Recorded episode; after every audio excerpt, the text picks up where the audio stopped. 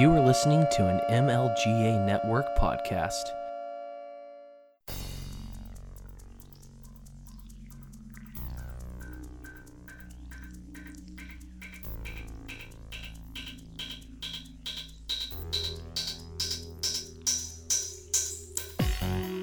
Welcome to Thank You for Your Servers, a show which looks at the tech news of today, but from a libertarian perspective. Now, here are your hosts, Thaddeus and Gary.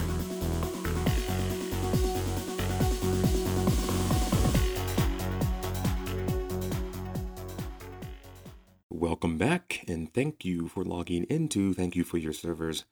This is Thaddeus Preston, aka Nick Way, and this is a little mini episode minus Gary that is brought to you by as always, the Make Liberty Great Again network of podcasts.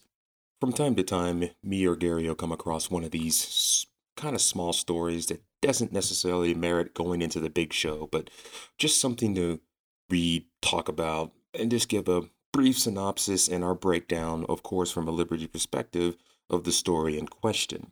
And since Gary is predisposed because of family stuff, because it's the holiday season and we need to spend time with our families, I figured I'd just do a little something, something to get something off my chest. Uh, read an article the other day and and uh, Quartz that was very very interesting, and so I figured why not?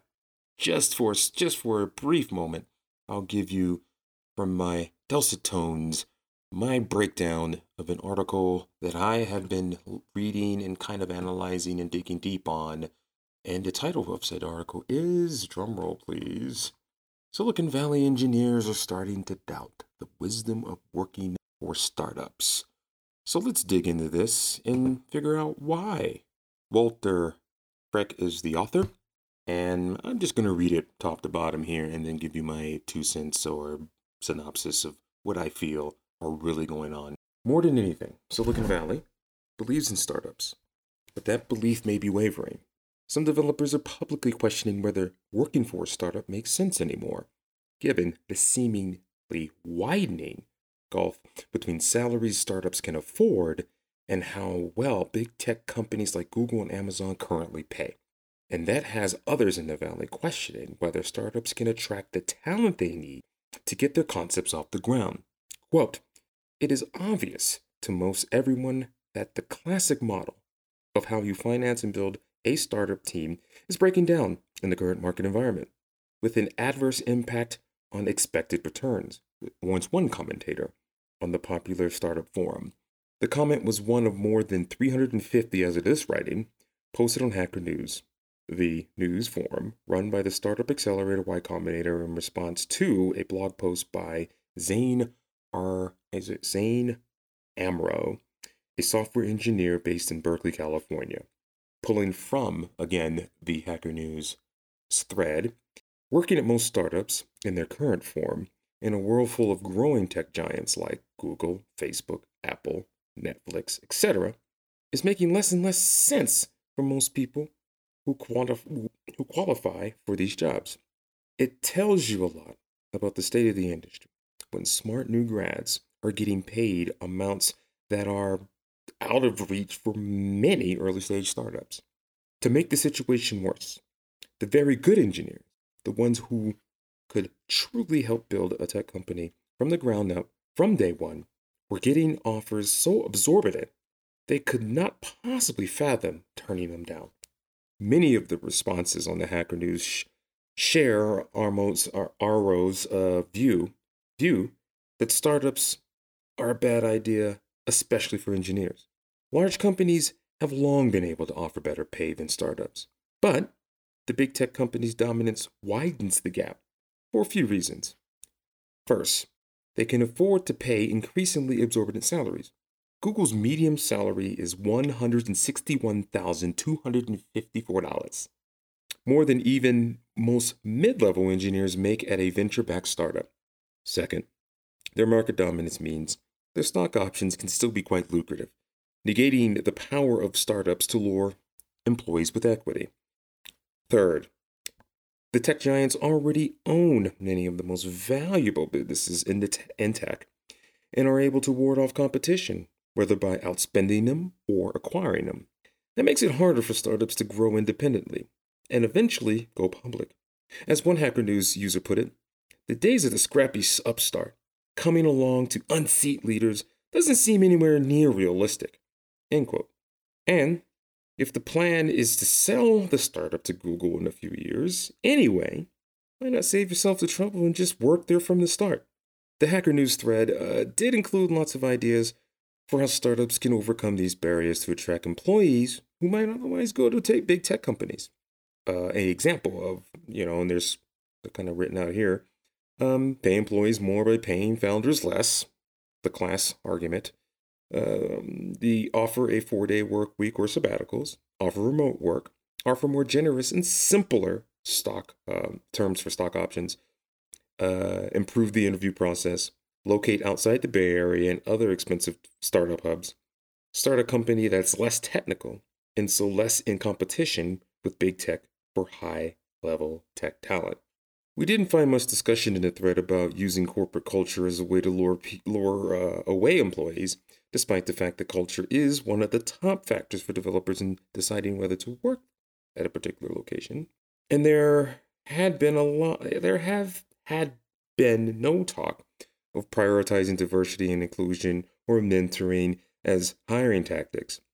Tech workers who prioritize mentorship say they prefer larger companies and those who prize diversity say they prefer medium sized ones, according to the survey by Indeed. Of course, the grass is always greener.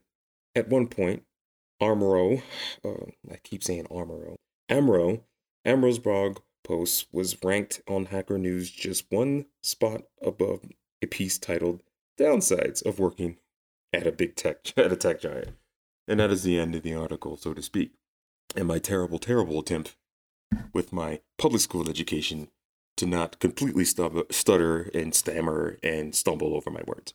And generally speaking, a lot of the kind of examples that they've given of things that startups can do to attract uh, this tech talent that can basically go off to these big tech companies and make uh, six figures starting um, are, are good ones, right? Um, definitely the big one and I find this the more I read uh, the threads and the more I read really about the difficulties of housing in Silicon Valley is don't locate your company in Silicon Valley. And it's becoming increasingly uh, like that's a thing tech companies are doing. They're building satellite offices everywhere Austin, Denver, Boise, Idaho, Las Vegas, Nevada, Salt Lake City, Utah. And to a lesser extent, places like Oklahoma City, you know, Kansas City, Missouri, Minnesota, all these places that are not within uh, the technosphere bubble that is the West Coast. Um, it was a time where one could run off to Seattle, but Seattle has basically been suffering from the same kind of things that are going on in Silicon Valley just in the last 10 years. So there's a lot of discontent out there. And I think this is generally a generational thing because not to kind of talk too bad about people who are younger than me and people who've come up behind me, or even just to yell at millennials and tell them get off my lawn. I find that millennials, the good thing about millennials is they do value like cultural culture and diversity and work life balance more than previous generations. And I think that in, in, entail is a good thing. They definitely want their freedom, but they also tend to want their cake and eat it too. They also tend to think that their work output is worth way more than the market will actually bear.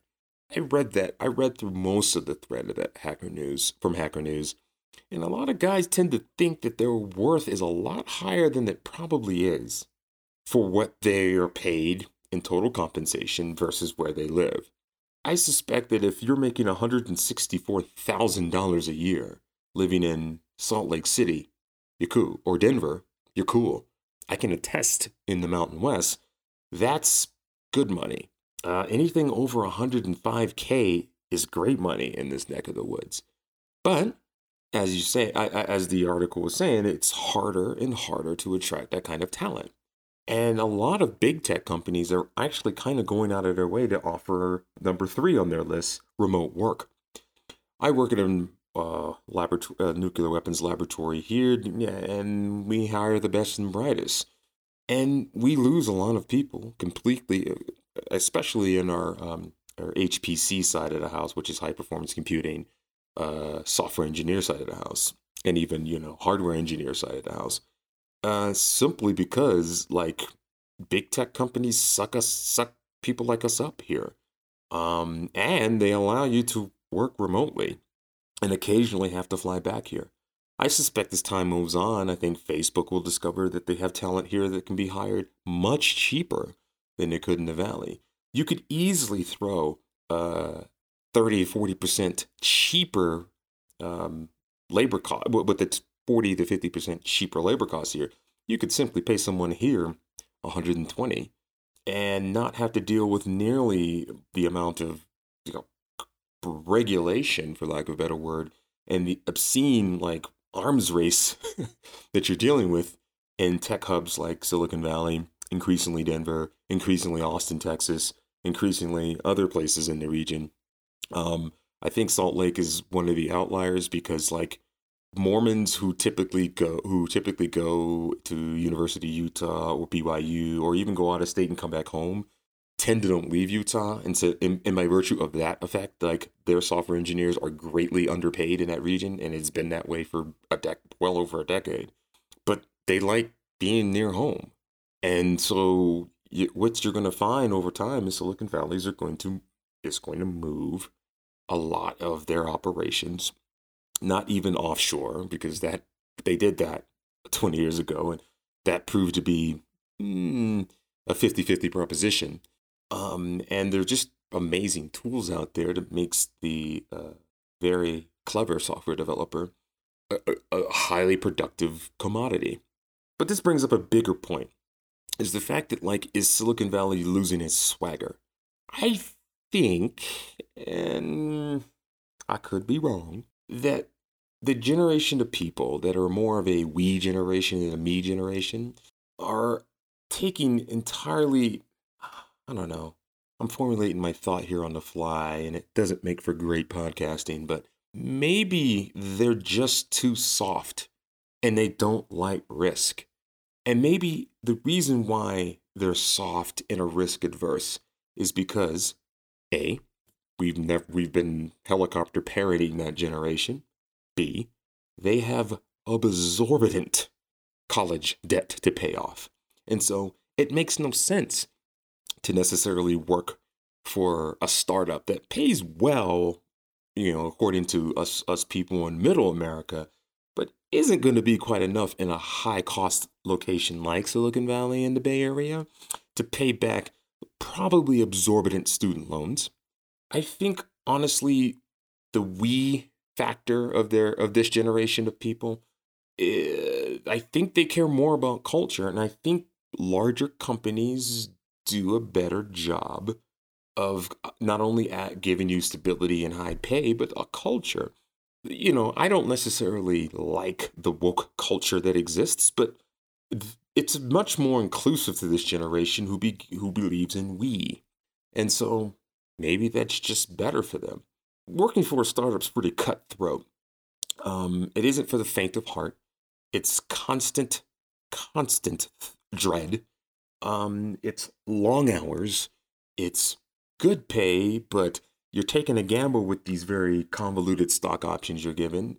Why do that? It's to me, it makes sense for me to work for a startup 20 years ago. But today, nah. I'm good with my big I'm big I'm good with my kind of big tech corporate job, so to speak. Um if one is to call working for a nuclear weapons laboratory as a controls engineer, big tech. Eh, we'll we'll see. Um, but yeah, I, I think we've set these guys up for failure, and I think the fact that the startup culture is also like they're finding that they really can't compete. You need to be ready to continue to live and eat like a grad student if you go to a startup. But I think they don't they want their cake and eat it too. They have this huge amount of debt that they need to pay off. Um, they're a very risk adverse generation. They prefer much more work life balance early on. Yeah, it's going to be hard to find the best talent, right? I mean, Microsoft, working for Microsoft is cool again. Working for Facebook is still cool. Working for Alphabet is still pretty cool. Working for Netflix is still pretty cool. I mean, you're, you know, working for even um, non-tech companies, but big companies. I know I'm thinking like petroleum engineering. Um, you know, uh, what's another good one here? We, have, we we hire for nuclear engineering here. We we hire medical, um, biotech, all these other you know that are you know they're that have lots of startups in their in their realm, but like also have big established companies that are vertically integrated with all these types of technologies and stuff. And there's there's this you know tech companies are better at entrepreneurship, right? I mean, you can run your own division, you can start your own thing, um, you can spin off technologies stuff. You can get the safety of working for a big company and still build within some of these big companies that have an agile kind of um, work environment. You, you can do it um, and not have to go out on a limb and stuff. Now, if I were giving advice to anyone, any young people coming out of high school or college, I would say go for a startup because you're going to learn a lot more at that startup, particularly as it fails and crashes and burns. That are great experiences that one can take to either A, be an entrepreneur, or B, go to a company and be an entrepreneur and just be the bomb at what you do within a larger organization and also have the safety of benefits and, and decent pay. But that that was that was just kind of my take on this article as a whole. And as a as a, as a you know as an extended as to extend this out a little bit more, it's getting I think as software engineers and full stack engineers and um, all these guys become more and more expensive, you're going to see a lot of the low level tasks within the software engineering realm automated out by machine learning and uh, artificial intelligence, but mostly machine learning. I think also in the show notes, I'm going to include some um, links to some technologies, particularly for software developers, and some other things that are experimental based on um, research papers that have been written in the last 10 years that are truly go through the process of giving you artificial intelligence that generates code. And I've been playing around with Bayou is one of them, which was basically uh, researchers at Rice University uh, using a deep uh, used a deep learning TensorFlow uh, to learn to generate methods from partial implementations. Uh, Java was the code uh, was the language they were using. I've been to the site. I actually generated a a file write kind of uh, class, and there it is, generated out. And that's simple stuff, right? That's stuff we do over and over and over again, particularly for those of us who are who are in the coding realm. But there's so many things out there that can automate the task of writing code. And so I think this arms race will continue, but it's going to come a time where you're if you're going to have to pay guys 150 to 200 to 300 to hell in the art in the AI world, AI researchers that are mediocre coming out of most colleges that are known for AI or even the organizations that are known for AI are getting half million dollars a year with options and or benefits. And pretty soon, like full stack engineers are going to command that, but you're going to, but low level programmers, man, are they're going to become a dime a dozen. A dime a dozen to the point where things like machine learning pure artificial intelligence and robot uh, process, uh, what is it, robotic process automation, which is basically um, automated automation that clicks buttons and inputs text and data for you. That stuff is going to move further and further down. And I don't see this stopping anytime soon when it comes to those types of things. But, you know, I'll have all this stuff in the show notes, basically the two articles um, that are of of, of interest to me, and also the just kind of looking into the just read that hacker news thread, and there's some dread. There's some people, you know, thinking that they're better than they really are, and that they should be paid more than they should. There's some class warfare crap in there too, but I mean that happens when you're that young. Um, you know, as a as a founder of a startup, I think um, it should be within your ethos to take to be the last person getting paid. but to but to have the most upside when it came to, when it comes to options. But you know, a lot of these guys' complaints, um, which are somewhat valid, is the fact that founders are paying themselves exorbitant amounts of money from seed rounds, and you know that breeds a little bit of resentment. Even though I mean, I don't I don't think the rank and file engineer would have the wherewithal to convince people to give them millions of dollars and stuff like that. A lot of founders are taking that money and you know uh, taking some money off the table um, I don't think they really realize how much work maybe goes in before even seed money comes in. But that's a, that's a typical class warfare argument, and you know some of it's valid, right? You know, you when you build an organization, right? You should be, or or I'll just I'll make it even simpler. When you cook a meal at the house, and you've slayed over the stove all day, you still should be the last person to eat and that's you know that's a you know I don't know if that's biblical. I don't know if that's uh is that if that's a ethos that has been taught throughout history. But I mean, it's not a good look for people in the valley, um, to the rank and file, who feel uh, overworked and underappreciated, and you know, and don't be don't doubt me that you're going to be overworked and underappreciated at a startup, but you got to be the last person to eat, man. Right? You can get your upside later if you be- truly believe in the idea and that'll go a long way uh, to solve this problem. But also, there's a talent shortage, right? Like we, you know, we spent an entire generation like r- having people run away from STEM fields, and I think we need to re-encourage that. And I think we need to definitely start pushing programming and these other these other talents to the masses. It shouldn't be a priesthood that knows how to, you know, uh, chop, you know, you know, chop up a a, a page using, you know, you know, JavaScript or J or some sort of uh, programming uh, uh, framework for ingesting JSON and stuff like that. I mean, that's you know, there shouldn't be like uh, a mystical nature of using pivot tables in a in a in a spreadsheet. Um, you know, uh, writing a Word document, producing a podcast, um, all these things. These things shouldn't be mystical. We should start teaching much more of these technical skills because the AI is coming, the robots are coming, and while it may not be paradigm shifting to the point where, like, you know, when we wake up on, you know, January 2nd, like, we will have sentient AI, fusion energy, and ubiquitous 5G networks. These things come faster than one thinks. And, um, you know, all industries are going to be affected. And I think you see breaks in all these industries that we thought were protected and you start seeing chinks in the armor of certain uh, uh, of these uh, these uh, myths that we make of Silicon Valley startups, um, and that's bad because we need upstarts, right? We need someone to come along and disrupt Amazon. We need someone to come along and disrupt Facebook or um, Apple or or Netflix or Google or Alphabet or whatever.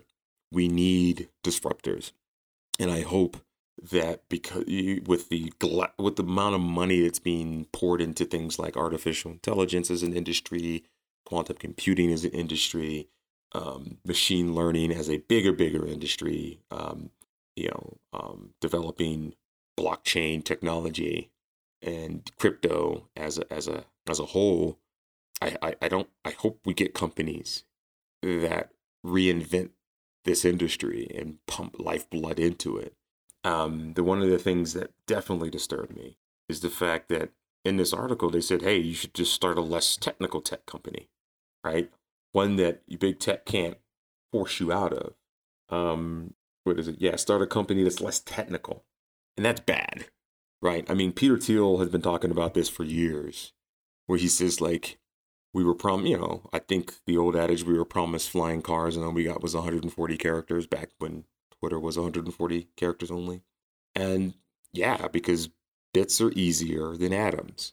But we need people trying to solve hard technical problems. And the, the best places where that's happening still is startups and public and privately funded research. Generally speaking it's more privately funded and, and, and venture capital backed startups and institutions that are doing the lion's share, particularly with AI, but, but more, more importantly with quantum and the Internet of Things and you know blockchain and, and cryptocurrencies and stuff like that. Um, more blockchain and cryptocurrencies per se. Um, but if you're starting less technical companies, you're just creating more DoorDashes, Ubers, and Etsy's. And those have their place, but there's hard problems that need to be solved. And I think startups are the only way you're going to do that. And um, that means we might have to start democratizing technology, you know, implementing hardcore uh, robotic process automation and really, really leveraging machine learning and AI. But who builds those things? And there's a short and there's a talent shortage in that industry, which is why people are getting quarter million to five hundred thousand to a million dollars a year, particularly when they're re- you know particularly when they're coming out of academia, but specifically because like these startups that start starting a startup, particularly on the software side, is actually a lot cheaper than it used to be. And but if you come up with something clever and you come up with something cool, you know, you're you're nine times out of ten going to get snatched up. I don't know. That that that that that notion of all the things that would improve the competitiveness of startups definitely definitely not a fan of that. We should be trying hard things all the time. Anyway, I've rambled on enough. That's my two cents. I would like you guys, I would like to thank you guys for logging into this mini episode of Thank You for Your Servers.